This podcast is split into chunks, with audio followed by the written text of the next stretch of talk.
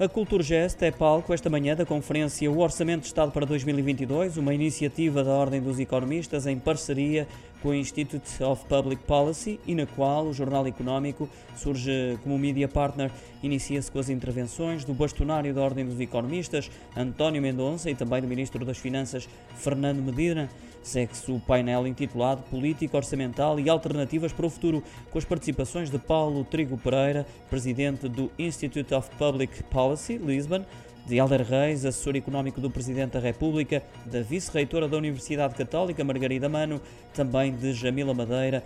deputada da Assembleia da República. O evento encerra com as intervenções de António Rebelo de Sousa, membro da direção da Ordem dos Economistas, e do Governador do Banco de Portugal, Mário Centeno.